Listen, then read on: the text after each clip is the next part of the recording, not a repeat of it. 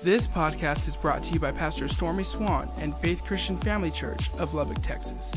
For more information, please visit faithchurchlubbock.com.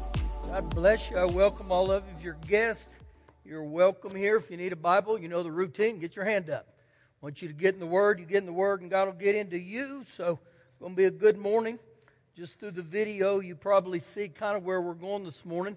Who do you ask advice from? Who do you consult with? So I believe the scriptures will answer that again. Again, if you need a Bible, get your hand up. Go with me once you get your Bible to the book of James, chapter 4, is where we'll begin. James, chapter 4. You know, when you look at stuff like the screen a minute ago, I, I know people have quit their jobs because something a fortune cookie said. Listen, don't, don't look to stuff like that. That's why we're going to talk about what we're going to today. And I got to go to, to, to God, go before God, and God will God will hear you and God will answer your prayers. As you're turning there, again, if you've been sick, we've been praying healing over you. I know there's been a lot of that going on. Healing to you, according to 1 Peter 2. So we speak that over you. And then I know there's ones who've had loss of life here. All the societies, bless you. Uh, Michael Terry lost a grandfather, bless them. Mike Bowers, Mike, you and Sarah, raise your hand over there. He lost his father the other day. And then David Gomez, I don't know if David's here, but um, Felix is right here. Felix's grandfather passed away yesterday. I can say this the good news is they're in heaven. Yeah, you ought to clap about that. That's a good thing to know. So bless all of you. All right. If you got your Bible, go to James chapter 4. We begin in verse number 8. Probably a familiar passage of Scripture. He says, Draw near to God, and he will draw near to you. So the word draw there literally means to, to ask to seek, to keep on asking. Now, when you notice what he says, they're drawn near to God, this isn't a one time event. This isn't something that's kind of hit and miss. I do it when I feel like it. Actually, I believe when you see what he talks about here, draw near to God, this needs to become my lifestyle. Whether it's something major or something minor, man, go to God. Draw near to God. Now, let's watch what he goes on to say. Cleanse your hands, you sinners. Now, an interesting statement, but oftentimes, if we would look at that, we may have the thought that God was writing to sinners there, but he wasn't. He was writing to believers within the church because in the book of James, on 15 different occasions, he addresses them as brethren. So he says, Brethren, cleanse your hands, you sinners. Now, the word sin there literally means to miss the mark, to miss the mark that God set up. So when I, I start missing the mark like he's talking about here, I get off track. And when I get off track, it, it affects even my, my behaviors and my actions. Now James 6:23 says this, the wages of sin is death. And there'll be ones that say, man, we shouldn't even talk about sin. Well, it's interesting, the Bible talks about it. And so again, we need to, to make ourselves aware of this. So God's desire is get back on track. And he goes on and says this, purify your hearts. And what he's talking about there, that is, it's cross-referenced into 1 Peter chapter 1, verse 22. And it says, purify your souls by obeying the truth. So, one of the ways that I get back on track in my life is I begin to listen to the Word of God. I begin to read the Word of God. Again, easier said, you get into God's Word and God will get into you. He'll begin to change you. I don't care where you're at right now, it's not too late to do that. And then he ends with an incredible statement and he says, You double minded. You double minded. And the word double minded means a, a person who attempts to hold on to God and at the world at the same time. He vacillates. And so, was he saying the root of the issue is we're double minded? I'm a saint on Sunday, I'm a sinner on Monday. Was he saying at one moment you, are full of, of, faith, the next moment you're full of doubt and unbelief? At one moment you're a lover, and another moment you're a hater. And so we vacillate. It's what he's saying, and he's getting over and saying you can't live that way. So I begin to look at it in this sense that throughout the Bible, the analogy is that of a marriage covenant. That we're married to Jesus. We're the bride and he's the groom. And so to have a good marriage, it takes both of you. But I can't vacillate. Even in the marriage covenant, I, you know, I can't, and my wife's not here right now, but we'll pretend she is. I couldn't pat her on the back and say, I love you today, and then I come home tonight and I say, I hate you. I forgive you this morning, but I unforgive you this evening.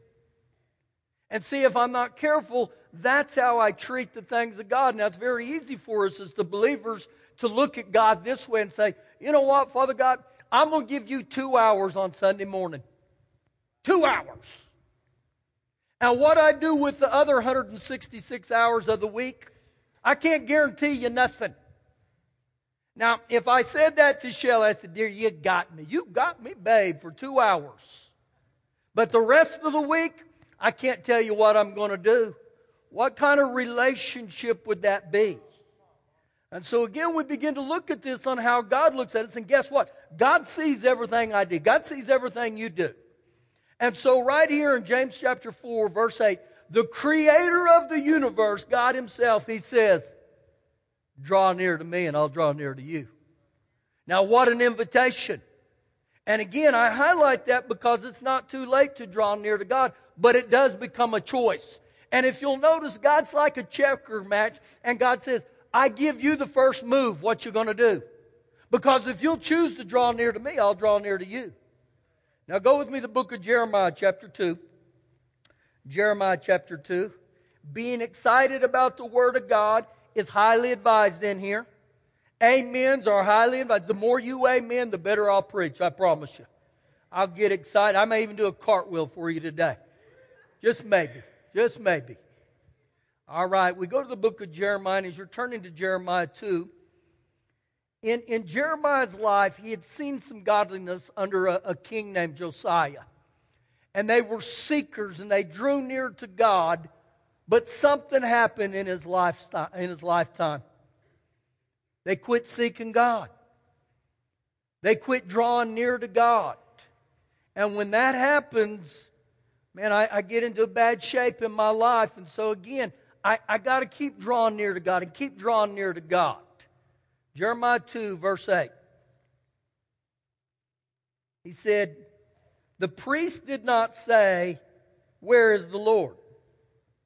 The message says the priests, they didn't even have a thought to ask, where's the Lord? Now, when you see the, the, the priest that he's talking about here, this is within the church. So I think the priests don't even know where God's at. They don't even care where God's at. So now I have the thought, what were they doing in church if it wasn't about God? So that's the first issue he brings up. The second issue he brings up is he said, and those who handle or teach the law or the word, they didn't even know me. They knew about me, but they didn't know me. So now he's getting over to the relationship they had. So again, if they're not teaching the word, what were they teaching? Next part. And the rulers also transgressed or rebelled against me. So the leadership of the church was rebelling against God. So guess what's going on here? You begin to see this, this time within the church, it wasn't good. And then he goes on to say, and the prophets prophesied or they preached about Baal. Now, what we got to understand about Baal, Baal was rooted in sexual orientation. It was a fertility god that, that promoted even male and female prostitution. And so this was what was being prophesied and preached about within the church. So it, it ought to give us an idea of what was being promoted with the, within the church. Now, to dig into to the to worship of Baal a little deeper, the most wicked or evil woman in the whole Bible was a woman named Jezebel. Jezebel emphasized and promoted all this in her whole life. And so what ultimately begins to take place here is, is they begin to teach and their behaviors were, were taught by the things of Baal.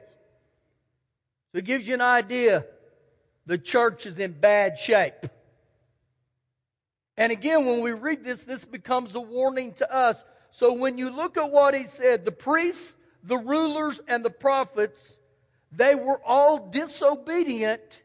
And the reason they were disobedient is they had quit consulting with God. They had quit getting God's opinion. They had quit preaching out of the Bible. Now, this is where it gets real interesting here in verse 9. Watch what's said here, and this really moved me. It says, Therefore, I, Father God, will yet bring charges against you, says the Lord. You know what God just said? Because of your behavior. Now, He's speaking to the church. He said, I'm going to press charges against you. I don't know about you, but I don't want the creator of everything to press charges against me. And he didn't do it because they were good. It was based on their choices. It was based on their appetite. You know, when you have a, a, a strong body and everything, your appetite's whole. But oftentimes when you become sick, you don't have an appetite for food. Well, one of the signs of spiritually weak or spiritually sick, we quit having an appetite for the things of God. Where are we at? Let me ask you, what do you hunger for? So he goes on to say, and against your children's children, I will bring charges. You know why he was saying that to them?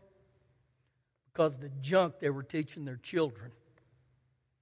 And understand this about sin sin doesn't disappear, sin doesn't evaporate. And, and because of the snowball effect of sin, he said, I'm even going to press charges against your children.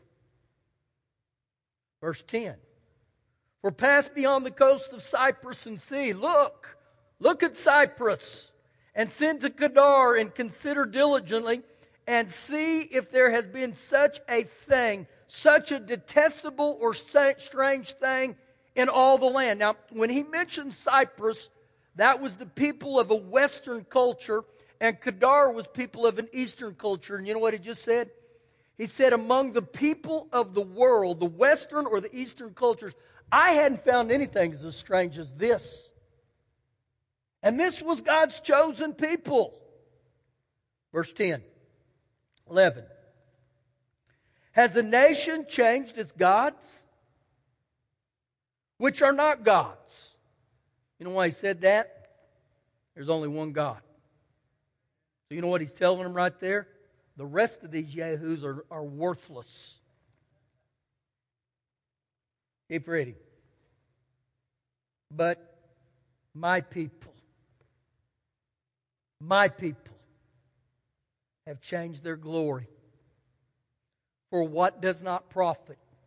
We've exchanged the glory of God to worship the creation instead of the creator. That's all Romans 1, verses 22 through 25 is where that takes you. And so he's given strong warning. Now, when we read this, understand this. This is strong warning to us to this day. Verse number 12 Be astonished, be shocked, O heavens, at this, and be horribly afraid. Be very desolate, says the Lord. For my people have committed two evils. Now, listen to what they committed. They have forsaken me. They have abandoned me, the fountain of living waters. They've turned their back on me. And they've honed themselves cisterns, broken cisterns that cannot hold no water. They cannot fulfill or sustain. So you see, the two evils is number one, they forsook God and then they removed God for something that can, can't uh, uh, sustain us. And so you begin to sense the grief of Father God's heart. And so this becomes warning to every one of us. Now look at verse 19, same chapter. Your own wickedness will correct you or punish you, and your backslidings, and the word backslidings means you turned back, you turned away, or defected, will rebuke or shame you. Know therefore and see that it is an evil and bitter thing, or evil and bitter results, that you have forsaken the Lord your God, and the fear of me is not in you, says the Lord God of hosts. So you go back and you look. They quit seeking God. They quit consulting in God. And because of it, God said, I'm going to press charges against you. Not a pleasant thought, is it? And so, again, every one of us in this room, we have choices how I draw near to God or I don't. Now, go with me to the book of Second Chronicles, chapter 14. Second Chronicles 14. And as you go to Second Chronicles 14, we were there last week, and if you were here last week, we were in Second Chronicles 15. When you study the story of this king named Asa, God took three chapters, which was a lot of chapters. Verse 14, or chapter 14 was the beginning, chapter 15 was the middle of his life, and chapter 16 has to do with the end of his life. Now, I can just tell you this it's not always the way you start, but it is very important how you finish. And so when we read this right here, there'll be great warning in here, okay? Start with me, Second Chronicles 14, verse 1. So Abijah, who was the king, he rested or he died with his fathers, and they buried him in the city of David. Then Asa, his son, reigned in his place, and his days the land was for quiet for ten years. Now, I'm going to highlight that a little bit more in a minute. But first of all, we got to go back and throughout the, the Old Testament, when, when God writes about these kings, it would say one of two things. He did what was right in the eyes of the Lord, or he did evil or wicked in the sight of the Lord. That's how their life was viewed, okay? And so we go back and we look at this guy named Asa. And I'll give you just a brief history. Asa's great great grandfather was King David, a man who God said was a man after his own heart. His great grandfather was Solomon. If you study Solomon, Solomon started out very strong, but he didn't really end very strong. You know why? God warned him and said, Don't marry in those foreign women because they'll lead you to other gods. And that's exactly what happened. Then Solomon's son Rehoboam, which would have been Asa's grandfather, he became king. You know what it says about Rehoboam? And he did wicked in the eyes of the Lord. Then we go to this guy right here who, who just died, um, Abijah. And Abijah, it said, he followed the sins of his father, so he didn't do very good either. So now we come upon Asa, and literally what this is saying to me, God said, You know, listen, buddy, I know what your granddad did, and I know what your dad did, but what are you going to do? Now, that's a question for us today. Because if you go back and look at David's life, it was sprinkled with godliness and it was sprinkled with ungodliness. And so it's if the Lord is saying, What are you going to do? And when you look at that, it said they did good before God or they did evil before God. I want to highlight that because he didn't say before man. It really doesn't make a flip to God for what you do before man. It's going to come down to this. What do I do before God? So when I read this right here, and you'll hear me in a minute, I'm going to have you to put your name in this story because the truth of the matter is every one of our names are going to be written in some book and it's going to say, and Philip and Sineas did what was right in the sight of the Lord, or Philip did what was evil in the sight of the Lord. And every one of us in this room, we're going to stand in front of God. So when it says they did evil or they did good, the Bible's given me a lesson to say, lean to what they did good. Learn to what they did good because that's what pleases God. But if they did evil, you don't want to go that way, okay? Verse 2. And Asa and Felix and Stacy and Warren, they did what was good and right in the eyes of the Lord his God. So again, we get this right here. This young king named Asa, he starts out doing what was right before the Lord. So, what did he do that was right? Verse 3 For he removed the altars of the foreign gods and the high places, and he broke down the sacred pillars, and he cut down the wooden images. So, guess what he did? He removed all the junk that led them to sin. Now, with that statement right there, let me ask you a question. Is there debris in your life that you need to remove right now? Now, what he was talking about was the false gods. What he was uh, talking about was even the sexual sins that were involved in their, in their homes and in their lives. Now, I can tell you this right here. When he starts preaching this and when you start telling the truth, it'll trigger outrage. Because some people don't want to hear the truth. And it took a lot of courage for him to stand up because when you start looking at people and saying, we got to get the sin out of our life. Well, I don't know if you've realized, but in the 21st century, the word sin isn't politically correct. We don't like to use the word sin. I mean, have you ever noticed people will say, well, you know what? I'm having an affair. No, you're in sin. No, no, no. I'm in an affair. No, you're in sexual sin. And so many times we get mad at that, but the proof of the pudding's in the eating. Well, I want the truth. Well, you can't handle the truth. Uh oh. Pastor, you're preaching good. Let me flip that around a little bit on myself. I've told you about a guy who was very important in my life because he held me accountable. He would say things like that. He'd say, You're living in sin. And I'd say, Shut up.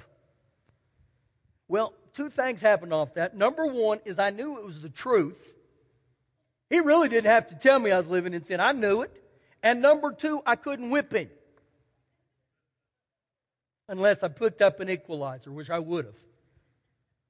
So again, when you see what Asa did, I mean, they, they, they were saturated in this, but he loved them so much. He said, listen, guys, we got to get the junk out of our life. Then we go to verse 4. And he commanded Judah, look at this, to seek the Lord God of their fathers and to observe or purify their hearts with the truth and the commandment. So guess what he does? He does two things. He says, we got to remove this junk, but we got to replace it with God. I don't think anything's changed. So we go back to this. How well do we heed this? Because it's one thing to remove it, but then again, I got to replace it with the things of God. So you begin to see the two things he does right here. He says we got to get the sin out of our life, but we got to turn to God. And he knew, according to 1 Thessalonians 5.19, don't quench the Spirit. That the activities of our life can quench the Holy Spirit. So he says, I command you, obey the word. And he said, command. If you read it, he said, I command you to seek God and obey the word. He didn't say, hey, I highly advise this. He said, I command you. Wow. Same chapter, verse 7. Therefore, he said to Judah, Let us build these cities and make walls around them, and the towers, the gates, the bars, while the Lord is yet before us. Because we have sought the Lord our God, we have sought him and He has given us rest on every side, so they built and prospered. You can look at a connection here. For 10 years, they'd had peace in their life. I don't know about you. How many of you would rejoice at the thought of peace for 10 years of your life? Whoo, I'd shout over that. But it's interesting here that when you read the last part, he said, Because we have sought our Lord God, we have sought him, and he has given us rest, and he's prospered us. So, you know what this tells me right here? When we begin to seek God and we begin to look to God, God will give us rest. God will prosper us. But it all has to do with God. Verse number 8. So Asa had an army of 300,000 from Judah who carried shields and spears from Benjamin, 280,000 men who carried shields and drew, uh, drew bows. All these were mighty men of valor. So you do the math, it comes to 580,000. It says in verse 9 Then Zerah the Ethiopian, he came out against them with an army of a million men and 300 chariots, and he came to Mareshah. Now you can do the math again. This knucklehead from Ethiopian who's coming against them, he doubles the size. Here's a thought for you right now. You don't have to raise your hands. But how many of you in here right now, the odds in your life are against you? Everything in the natural says no way. Everything in the natural says it can't happen. The odds are too great against me. Could be at work, could be in your everyday life. You're up against something that you can say, in the natural, it seems very impossible. But remember with this, God is the God who takes what's impossible and he makes it possible. So again, when you look at this, if he would have been out in Vegas in the betting odds, the odds wouldn't have been very good. So look what he does when the odds are against him. Verse 11. And Asa cried out to the Lord. That's a novel idea. He cried out to the Lord as God and he said, Lord, it is nothing for you to help, whether with many or with those who have no power at all. Now get that right there. He said, I, I don't care if it's a mountain or it's a little bitty hill. It doesn't matter, major or minor. I know it's not impossible for you to God. And so guess what he tells us there? No matter if it's major or minor, shouldn't I go and ask God what God thinks about it? So this is what he does. And it goes on, he said, Lord, nothing for you to help, whether with many or with those who have no power, O Lord our God, for we rest on you and in your name. We, we go against this multitude, O Lord. You are God. Now listen to this. And do not let man prevail against you. So he said, We're going to go out and fight, but Father God, don't let man prevail against you. We're coming in the name of the Lord of the host. Watch what God does. Verse 12. So the Lord struck the Ethiopians before Asa and Judah, and the Ethiopians fled. So guess what you see right here? Something happens when we begin to call on the name of the Lord. I don't care where you're at right now, whatever you're going through, consulting God. Take time to get around God. Chapter 15, verse number 1. Now, we were here last week. We're going to read some things again verse 1 and 2. Now the Spirit of God came upon Azariah, the son of Oded, and he went out to meet Asa, and he said to him, Hear me, Asa. Hear me, Asa.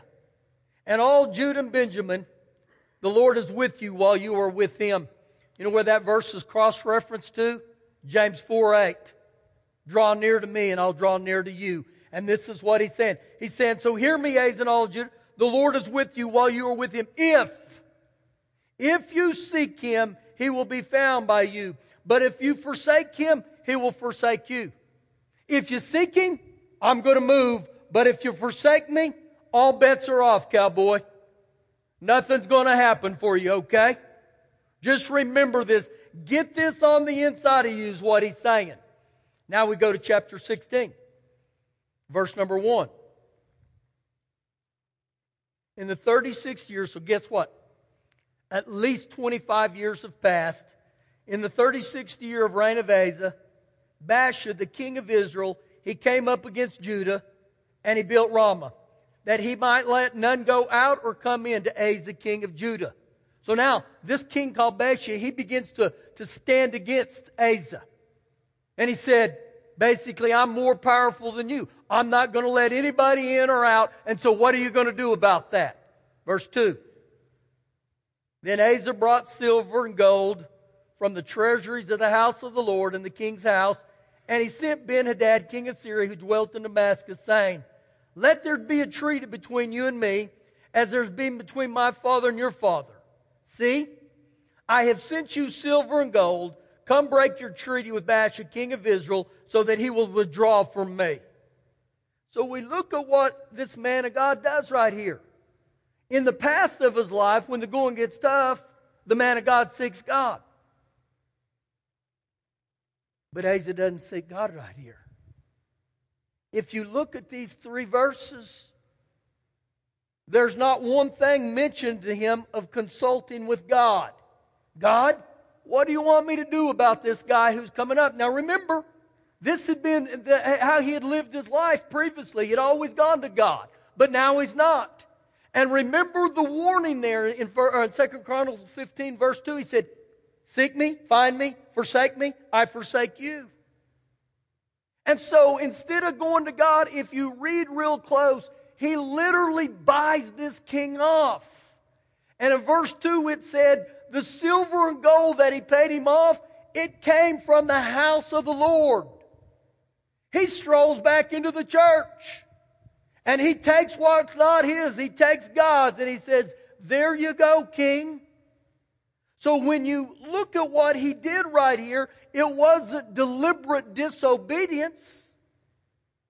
But he never did go to God. So literally, you know what he did? He did what was easiest in his own sight instead of what was right and going to the Lord.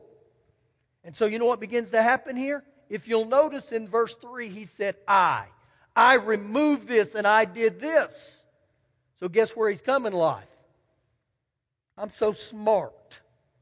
I'm so clever. I don't need to rely on God.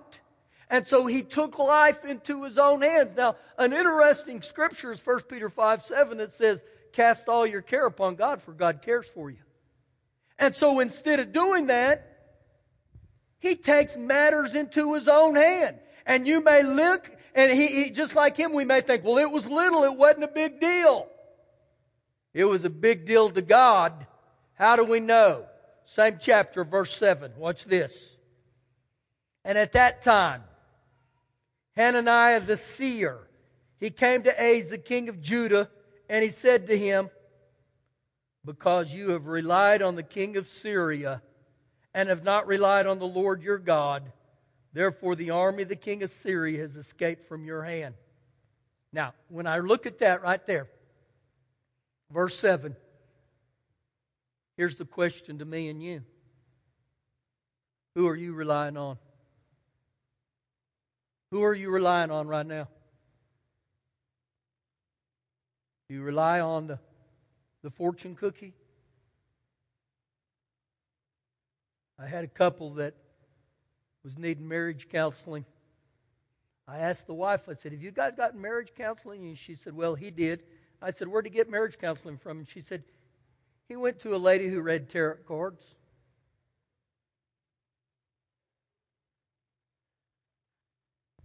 Wrong. Who do you rely on? Do you rely on, on your own wisdom? Do you rely on the wisdom of man? Because he says right here, this is human nature. I'm either going to trust in God or I'm going to trust in man. I'm going to trust in other people. Verse 8.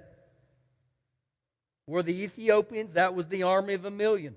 And the Lubim, not a huge army with very much chariots and horsemen? Yet because you relied on the Lord, He delivered them into your hand.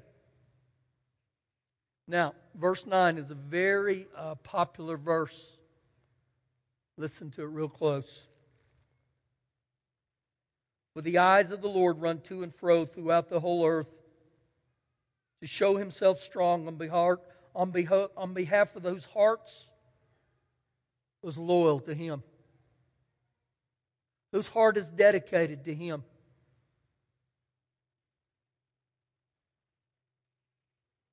See if this analogy will help you a little. So, God, He scans the whole earth.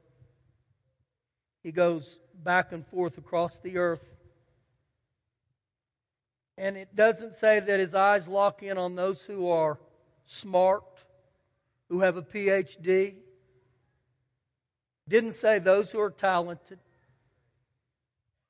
Didn't say those who are good looking. Sorry, some of you.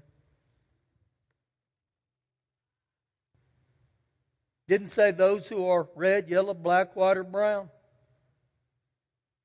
It specifically said that his eyes lock in almost like a magnet to those ones whose heart is loyal to him. So now we go back to the previous verse and he specifically said, if you rely on me. So he's looking for ones that say, man, I put my trust in God. I, I don't care what man says. I don't care what man's going to do. I'm going to be loyal to the heart of God. I'm going to keep coming around you, God, and I'm going to keep coming around. And he goes on to say, in this, in how lack of loyal you were, You have done foolishly. This king named Asa, he says basically, You're a fool. Therefore, from now on, you shall have wars, and the wars are a sign of turmoil. The wars are a sign of there will no longer be peace, and it was direct result from a man who quit relying and quit consulting on God. So now I got to come back and I put myself in the story and I got to say, okay, where am I at? Is my heart loyal toward God or do I look everywhere else? I trust ABC News more than God. I trust the, the newspaper. I, I trust the president. You can put whoever's title you want on there. Something's got to happen when we come back to God. So when I read this here, this, this seer, which is one who saw into the spirit realm, this, this prophet, this man of God named Hananiah, he confronts him. And you hope and pray that when he confronts him, he would fall on his knees and repent and say, I'm so wrong. But watch what happens in verse 10. Then Asa was angry with the seer. The truth ticked him off and he put him in prison for he was enraged. He was angry at him because of this. And Asa oppressed some of the people at that time. So you begin to see he became irritated at the truth. He got mad. And so now we put ourselves in the same story. Let me ask you something. When the truth of the Word of God is presented to you, how do you get? Do you begin to make excuses? Do you begin to rationalize? How about this? I'm going to find another church. Well, you're a bedwetter. No, I better not say that. See again. And my job's not here to blow you kisses all day and give you cinnamon rolls and cookies and man, there's times we just got to have broccoli. We got to have asparagus. You know why? Because it's good for you. And my job is to teach you the truth in love. Now, I'm going to teach you the truth in love. You got to pray for me. I mean, I'm going to teach you the truth, but you got to pray for me that I'll do it in love, okay? I do it in love because I understand I'm a sinner saved by grace. I wish this whole story changed, but look how it goes on in verse number 11. Note that the acts of Asa, first and last, again, it's just not the way I start, but it's how I finish. Now, I want to put some hope in some of you with that statement right there. I don't care where you're at right now, it's not too late to come to God. Not too late. Sometimes that means I've got to put down my, my, my arrogance and my pride and say, Lord, I'm coming. I'm coming just as I am. And I believe it's very healthy at times we look and say, you know what, I'm a sinner, I'm coming, I'm coming to God. But he never did this. Now keep reading this with me here. His first and his last are indeed written in the book of the kings in Judah and Israel. And in the 39th year of his reign, Asa became diseased in his feet, and his malady was severe. Yet in his disease, he did not seek the Lord. He still wouldn't seek God. You know what that's a sign of? I'm a hard hearted soul. He starts getting diseased, and you know what he says? I'll turn to man before I'll turn to you, Father God. That stuff will break your heart to read that. Go with me to one last passage Isaiah chapter 55. Isaiah 55. You know, as you're turning there, I skipped some things that I said in the first service. Let me say them right here. We all make, we all make mistakes. We've all made bad choices. But my reaction to correction always reveals the condition of my heart. Proverbs 12:1 says, "He who hates correction is stupid." I didn't say that, okay? Proverbs said that. Proverbs 3 11 and 12 says, Don't detest his correction. Who the Lord loves, he corrects. Proverbs 10 17 says, He who refuses correction will go astray. Is that me, Lord? See again. Know what I found out in Mount Life? The only one I'm responsible for is me. When I get to heaven, the Lord's not going to say, Hey, Stormy, how'd you think Felix did? Well, Father God, how'd you think Philip did? No, all God's going to do is say, What'd you do? Now, what I found out in life yesterday's over, tomorrow's not here, so all I got's today. So I've got to make my today's count. And I better finish. Let me get to Isaiah 55. Verse number 6. Now, this, this is what we've talked about to a T today. Seek the Lord while he may be found. Call upon him while he is near. Let the wicked forsake his way, and the unrighteous man his thoughts. Let him return to the Lord, and God will have mercy on him and to our God, for he will abundantly pardon. You know what that means? And sometimes I got to walk down to these altars. And I got to come before God and I present myself, as Billy Graham used to say, just as I am. This is how I am. And so, again, today, you're not here to win a popularity contest. Actually, you got to have this thought. I, I really don't care who's here. I really don't care who's, who's going to see me. I'm going to do this before the Lord. And what I've found out in this thing life, when I become very transparent with how I am right now, man, God moves. In John 3, he said this. This was the Lord Jesus. He said, Those who acknowledge me before the Father, I'll acknowledge them before the Son. But those who, did, uh, those who acknowledge me before man, I will acknowledge them before the Father. But those who deny me before men, I will deny them before the Father. That's not just in salvation. That is this right here. And I'm not trying to make some of you nervous coming back here. I'm not going to give you the mic.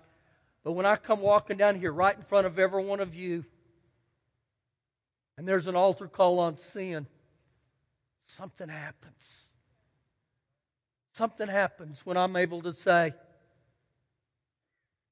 I used to be this, but God's still working on me. He's working on me. You know what I find out with God with me? He says, You've got some air bubbles still in you. Get back in the oven. We're going to bake on you a little longer. And as long as I'm open to that, as I say, have at it, Father God. You're the potter, I'm the clay. God keeps making me and molding me. I know some of you think I'm perfect. Far from it. Just hang out with my wife for a little bit and she'll tell you. I will tell you this.